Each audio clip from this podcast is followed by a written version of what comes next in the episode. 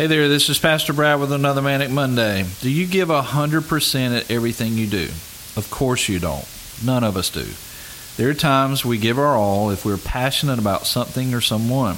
We pour into that person, that relationship, that job, that hobby. God has given His very best to you and I. He continues to love us through our daily mistakes, and He continues to do this day after day after day. He loves us with a love we cannot comprehend. He loves you as if you were the only one on this entire planet. He gives you his time and attention every time. He wants the best for you. He continually works everything out for your good. He will never break your heart. In fact, he wants to put it back together piece by piece from where someone else has broken it. When you think about his love and his goodness towards you, how can you not give him your best?